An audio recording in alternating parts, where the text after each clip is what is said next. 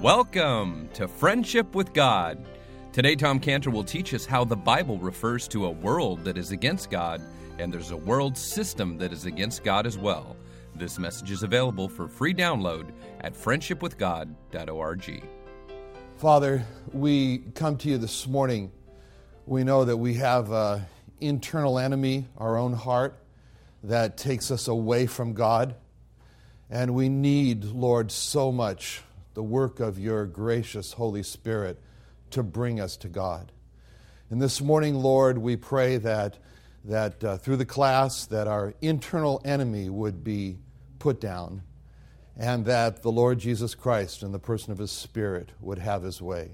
In Jesus' name, amen. Now, uh, if you uh, turn, please, in uh, your Bible to Genesis chapter 4, we're going to, going to read the text here, 4 and uh, really, what we're going to do right now is read the summary of the line of Cain, which is starting in verse 23. So if you take that, look right there at verse 23, that'll be good. All right, so this is the summary of this line of Cain as really put forth for us here by this person called Lamech. And Lamech said unto his wives Adah and Zillah, Hear my voice, ye wives of Lamech Hearken unto my speech, for I have slain a man to my wounding, and a young man to my hurt. If Cain shall be avenged sevenfold, truly Lamech seventy and sevenfold. And Adam knew his wife again, and she bare a son, and called his name Seth. For God, said she, hath appointed me another seed, instead of Abel, whom Cain slew. And to Seth, to him also there was born a son, and he called his name Enos. Then began man to call upon the name of the Lord. This is the book of the generations of Adam. In the day that God created man, in the likeness of God made he him. Male and female created he them, and blessed them, and called their name Adam. In the day when they were created. And Adam lived 130 years and begat a son in his own likeness after his image, and called his name Seth. And the days of Adam after he had begotten Seth were 800 years, and he begat sons and daughters. And all the days that Adam lived were 930 years, and he died. Now, in our last study when we were together, we saw this blossoming out of one part of the very important verse. Some have called it the most important verse in the Bible, Genesis 3:15. That there would be a seed of the serpent, that there would be a seed of the devil and this seed was the line of Cain. And it's a horrible establishment of a line that was characterized, as we saw, it was characterized by pride and by boasting and by murder, as we just read, and by this feeling of self sufficiency. And they were very anxious, as we saw, to carry out the great experiment of life. That's what they think. What is the great experiment of life? I'll tell you. It's to prove that with your life and the lives of your children also, as you guide them in this direction, that you can have a great productive life. You can have a productive life. You can have a great life where you design and you build new products and you build new cities and you make new cultures and you can have a great life of excelling in science and art and literature and fashion and music and research. And you can have this great life of building up banks of knowledge and educating others in the same way.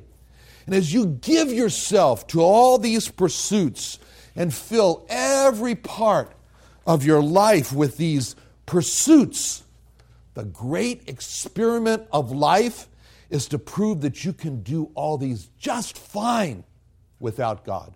That's what we're living in today. Is the great experiment of life to prove you can have an enjoyable, a fulfilling, a satisfying life without God. That you can have a life by never asking for, never acknowledging, and certainly never giving thanks for any help of God. The great experiment of life is to prove you don't need God in your life. It's to prove you can stand in life without a crutch, that you can stand in life without religion, to prove that you can just have a great life without ever acknowledging God as creator. As creator. That's the great experiment of life. That's what it is. It's to prove that you can just sleep just fine at night. After you say to those religious people, if it makes you happy, that's great, but just leave me alone. Because I'm part of the great experiment of life. And I'm just happy without God. You can fill your life, this is what they say. You can have an enjoyable life, a satisfying life. You can do all that without God. It's to prove this. It's really to prove Romans 118. Do you want to return to it? It says this For the wrath of God is revealed from heaven against all ungodliness and unrighteousness of men who hold the truth in unrighteousness. That's an interesting phrase, hold the truth. The word hold, katecho, it means they hold down the truth. Just like you just picture like two wrestling people, and, and one of them is the truth, and he's trying to get up, and the other one is pinning him down. He's holding him down. He's, he's keeping down. And that's what they're doing. They're holding down the truth. The truth wants to get up, and they're holding it down. It also has the meaning of holding back, holding back the truth. So the image here is that the truth wants to go forward, the truth wants to lead. And they've put a leash on the truth, and they're holding it back. It has the meaning of suppression, suppressing the truth. The truth wants to proclaim, and they've gagged the truth. They've gagged the truth. They withhold the truth, like what is needed to live in like life, truth, and they withhold it. And this is what they're doing here, and this is how it's described here. And you know what? It's tiring to do that. It's exhausting to do that. Why? Why is it exhausting? Why is it tiring to hold back the truth, hold down the truth, suppress the truth, withhold the truth? Why? Because Psalm 19, Psalm 19, 1 through 3 says, The heavens declare the glory of God. The firmament showeth his handiwork. Day unto day, there's speech going on. Day unto day, utter a speech. Night unto night, there's a show going on. If you go outside, look up. There's a show going on. It says it's the show with knowledge. And it says it's a universal language. There's no speech nor language for their voice is not heard. Everybody can see it. Everybody can hear it. Everybody can understand it. You don't need to go learn another language. It's a universal language, it says. At 6 a.m. this morning, I, I, I went outside and decided to sit down there and drink my juice. And uh, I looked up in the sky. I don't know if you were out there. Anybody out there this morning at 6 a.m.? It was just spectacular. You could not believe it. There was clouds in the sky. And when the sun started to come up, those clouds got this most brilliant, bright, silver lining, bright lining. Did you see that? Am I the only one who saw that? Okay, you saw it, yeah. Bright lining around them. And then they changed. What a show! And it was just a panorama every place you turn. I took a picture, but it didn't do it justice. And what was that? And there were birds, and they were singing, and they were going from tree to tree. And what was all that? The whole scene was just a proclamation of the glory of the Creator, the glory of God. And it was in every language. We speak the same language. But, anyways, there's in every language who saw that. And when the heavens are like that, and they're declaring like they were this morning, and they were declaring and proclaiming loudly the glory of God, and the stars in the sky are speaking incessantly the glory of God, that there's a great, glorious Creator. It's just tiring. It's tiring to overtalk that constant God proclamation by saying, in the beginning, there was no God, and there was a big bang in which nothing exploded. That's what they're saying. nothing exploded, and we have the marvelous universe. What do you know about that? It's tiring to do that.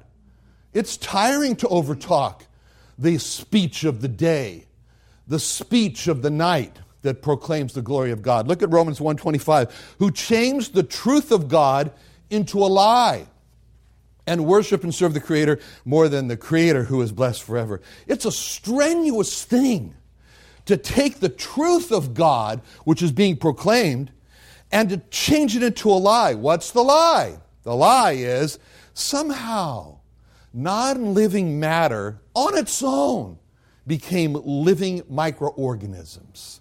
And somehow, those microorganisms somehow became a man. Somehow. That's strenuous to keep saying those things, to change the truth of creation into the lie of what they call evolution, which shouldn't even be called that. But anyway, because where do you start? Where do you start? It's very difficult. Uh, I'll tell you where to start. In our company, we are making two proteins. One is called interleukin 2, the other is called GC macrophage activating factor. We're going to try to see if this can help cancer patients from injecting it to. Anyway, so we got to make these two proteins. One of them is about 118 amino acids, the other is about 458. It's a big one. 458 amino acids. Now we can't, no one can synthesize proteins that large. We have a department called molecular biology, so we have to uh, get other organisms to uh, synthesize it. So we order the gene. We know there's three nucleotides to make one amino acid, so that means the first one's got about 304 nucleotides, three make a codon uh, and nucleotides, and the other one's got over a thousand. So we get them in, and then we have to make something called a vector and, and splice it into an insect cell or a Chinese hamster ovary cell. I know this is very valuable information for you this morning, so I just want to make sure that you get it all correctly, you know. And so, and then in the flask, we cause the insect cells to grow, or the Chinese hamster ovarian cells to, to grow, and, and the consequences is they make these two human proteins, interleukin 2 and, and uh, GCMAF, that we harvest and experiment with. Okay, now, the point is, why do we have to insert those genes into the insect cell and the Chinese hamster cell. Because the insect cell and the Chinese hamster cell don't have those genes. Those genes make human proteins, and they don't have those genes. So we got to vector them in to get them to make the two human proteins. And there's many of those proteins that make up us that are human that are not found in insect cells, and they're not found in Chinese hamster ovarian cells, or the Chinese hamster, or any hamster for that matter. But anyway, uh, they're not there. So evolution is always, saying, you know, mutation, mutation, mutation, destroy some of the genetic material, and something else will come out. Well, you can destroy all you want the genetic material of the insect cell or the Chinese hamster uh, cells. You will never get human interleukin 2 or, um, or human GCMF. Why? It's not there to start with. The information's not there. The genes aren't there. That's why we have to insert them in. It doesn't make any sense. It's like someone has said evolution is a really good adult fairy tale. And it's a strenuous thing, especially if you're a scientist. It's a strenuous thing to take the truth of God and to change it into a lie. It's very strenuous. In Romans 2 8 says, But unto them that are contentious and do not obey the truth, but obey unrighteousness, nation, and wrath. The truth is not just information, the truth is something to obey. The truth is man is created, and the truth is that we are to obey the Creator. That's the truth. And it's just hard to live a life where you're constantly not obeying the truth. In 1 Timothy 4 2, it talks about speaking lies in hypocrisy, having their conscience seared with a hot iron. The word sear is interesting. You know, they're speaking lies and hypocrisy. The word sear, it's the word that we get cauterization from, cauterized. Tom, today you talked about creation. Now, that's a hot topic because we're hearing that the Bible is not literally true when it says that the earth was about 6,000 years old and was made in six 24 hour periods. Now, what is our response as believers to these kind of statements from the world? Well, first of all, it's just like you said, we need to identify the source. These are statements of the world, and by the world, we mean the world system. The Bible speaks of the world. When it speaks of the world, the Bible speaks of a literal sphere, a planet, the world, and then the Bible also speaks of and uses the word world to refer to a world system. The Bible speaks, and this is very important, that the world system is against God. That's told to us in 1 John 2 15 through 17, where it says, Love not the world, neither the things that are in the world or the things that are of the world. If any man love the world, the love of the Father is not in him. See the conflict, you see the verses. Father versus the world. For all that is in the world, the love of the flesh, the lust of the eyes, and the pride of life, is not of the Father, but is of the world, period. In other words, it said all that's really comprising this world system, which is a the lust of the flesh, the lust of the eyes, and the pride of life, does not come from God. It's of the world system. Then verse 17 says, And the world passeth away. In other words, the world is in the process of passing away, and the lusts thereof. In other words, the lust along with it. But he that doeth the will of God abideth forever. So the first thing to see is that this world system that the Bible talks about is absolutely against God. It's on the other side of the pole. It's the world versus God, or the world system versus God. The second point to see is ourselves. This we need to understand. We are not, as believers, we are not a part of the world system. In John 18 36, it says, Jesus answered, My kingdom is not of this world. If my kingdom were of this world, then when my servants fight, that I should not be delivered to the Jews. But now is my kingdom not from hence. So God is not a part of this world system.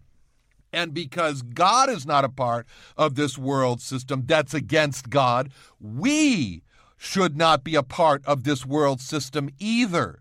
And that's what James 4 4, which gets back really to the title of this program, where it says, Adulterers and adulteresses, know you not that the friendship of the world is enmity with God. Whosoever therefore will be a friend of the world is the enemy of God.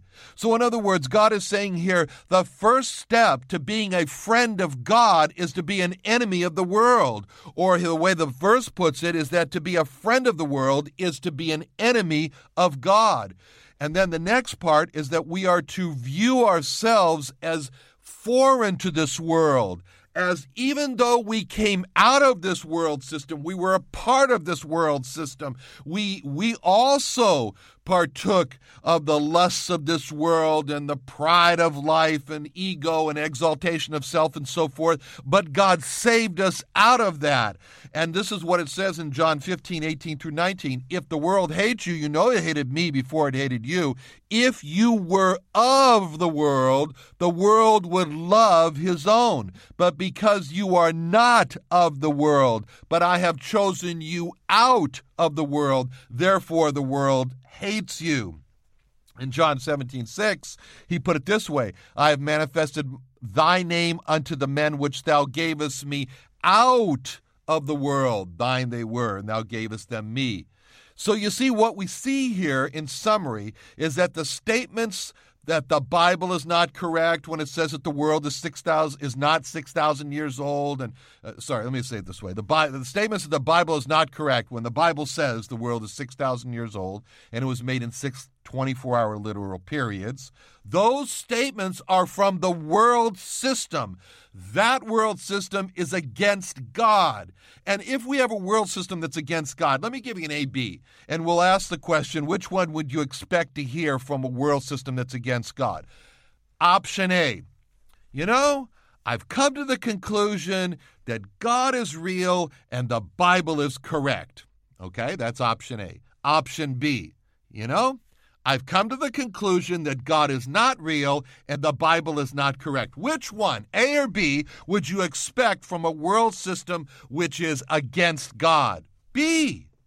I have come to the conclusion that God's not real and the Bible is not correct. Why is this so important? Because it unveils for us motive. What is the motive of the world system by making comments about something that no one was there except God to say that the origin of the world is not 6,000 years as the Bible says, and the world was not made in six 24 hour periods. Who cares? And what is the issue here? There's a motive behind this pushing of this great agenda that the Bible is not correct in Genesis. And if it's not correct in Genesis, then it's not correct in Genesis through Revelation, the whole Bible. That's the first thing to see. Second, the world system really has hijacked science.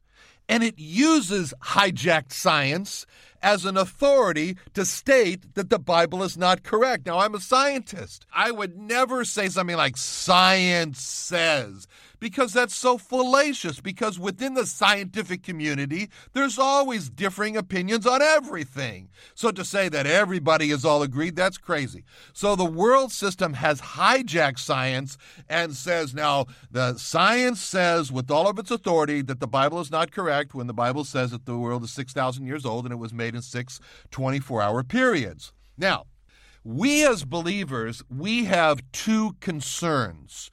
First, that we are not influenced ourselves by the world system. We are not influenced by the world that's against God. We are not influenced by the world who says that the Bible is not correct. We are not influenced by the world that has hijacked science to say that science says the Bible is not correct when the Bible says that the world is 6,000 years old and is made in, a, pro- in, in 24, six 24 hour periods. See? Our second concern is that in believers in the Lord Jesus Christ, we take the commission seriously and we have a heart for the lost. And so we are trying also to make sure that we can influence others who have been lied to by the world system, and so that they can come out as we have and be saved. Now, for both of these concerns, we need both defensive and offensive arguments against what the world system says when it says that the Bible is not correct, as when the Bible says that the world is approximately 6,000 years old and was made in six 24 hour periods. And that is the basis for the creation ministries. We have a creation ministry, the uh, Earth Creation and Earth History Museum here in Santee, and there are others with Answers in Genesis and with Institute in Creation Research and Creation Ministries International. What are they doing? They are putting forward very valuable defensive and offensive arguments against the world system that says that the world is not as the Bible says it is. When the Bible says that the world was created approximately 6,000 years ago and everything was made in six literal 24 hour periods. When I say defensive and offensive arguments, they really are in two categories. For example, the world system says that the world is uh, billions of years old.